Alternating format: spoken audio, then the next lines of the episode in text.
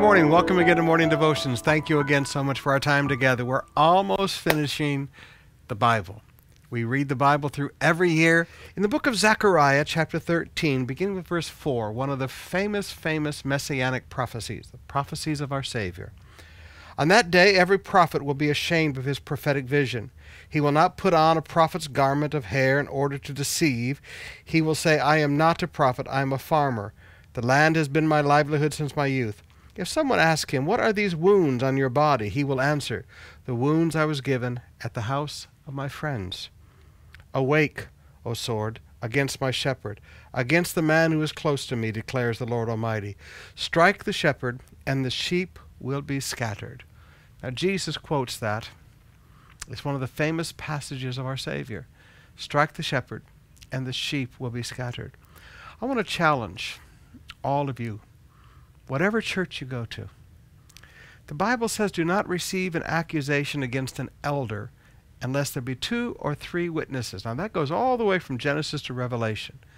You don't just receive accusations against people because somebody said something. People can make up all kinds of crazy stuff in their head and not be held accountable for it in this world of, of internet. But at some point as a believer, we have to recognize the responsibility is ours. I will not receive an accusation. I will not listen to an accusation against one of my pastors, an elder, and that term referred, would, would refer to what we call the pastoral staff today. I will not receive an accusation unless there's two or three witnesses.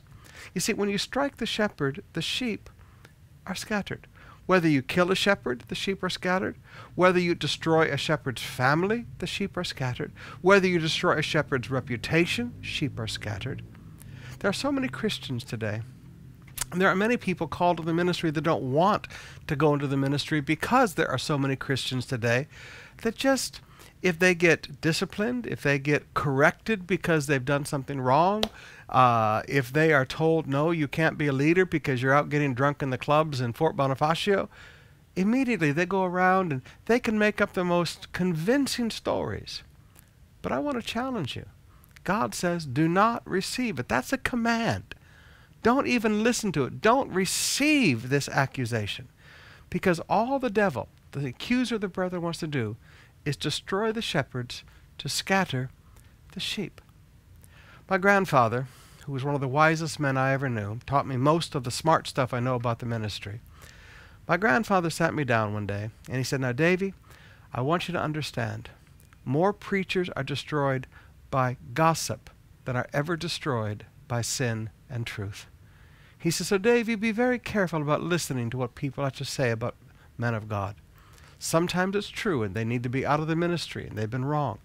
But sometimes it's just somebody who had a bad attitude, who just made stuff up in their head. And it's amazing how lies can spread and destroy good men and good women. I challenge you today. Do you want to see churches grow strong?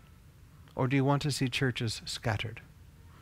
As a Christian, as a believer, do not receive. Don't sit there and even listen to it. Don't receive it. That's a command of God, unless there be two or three witnesses.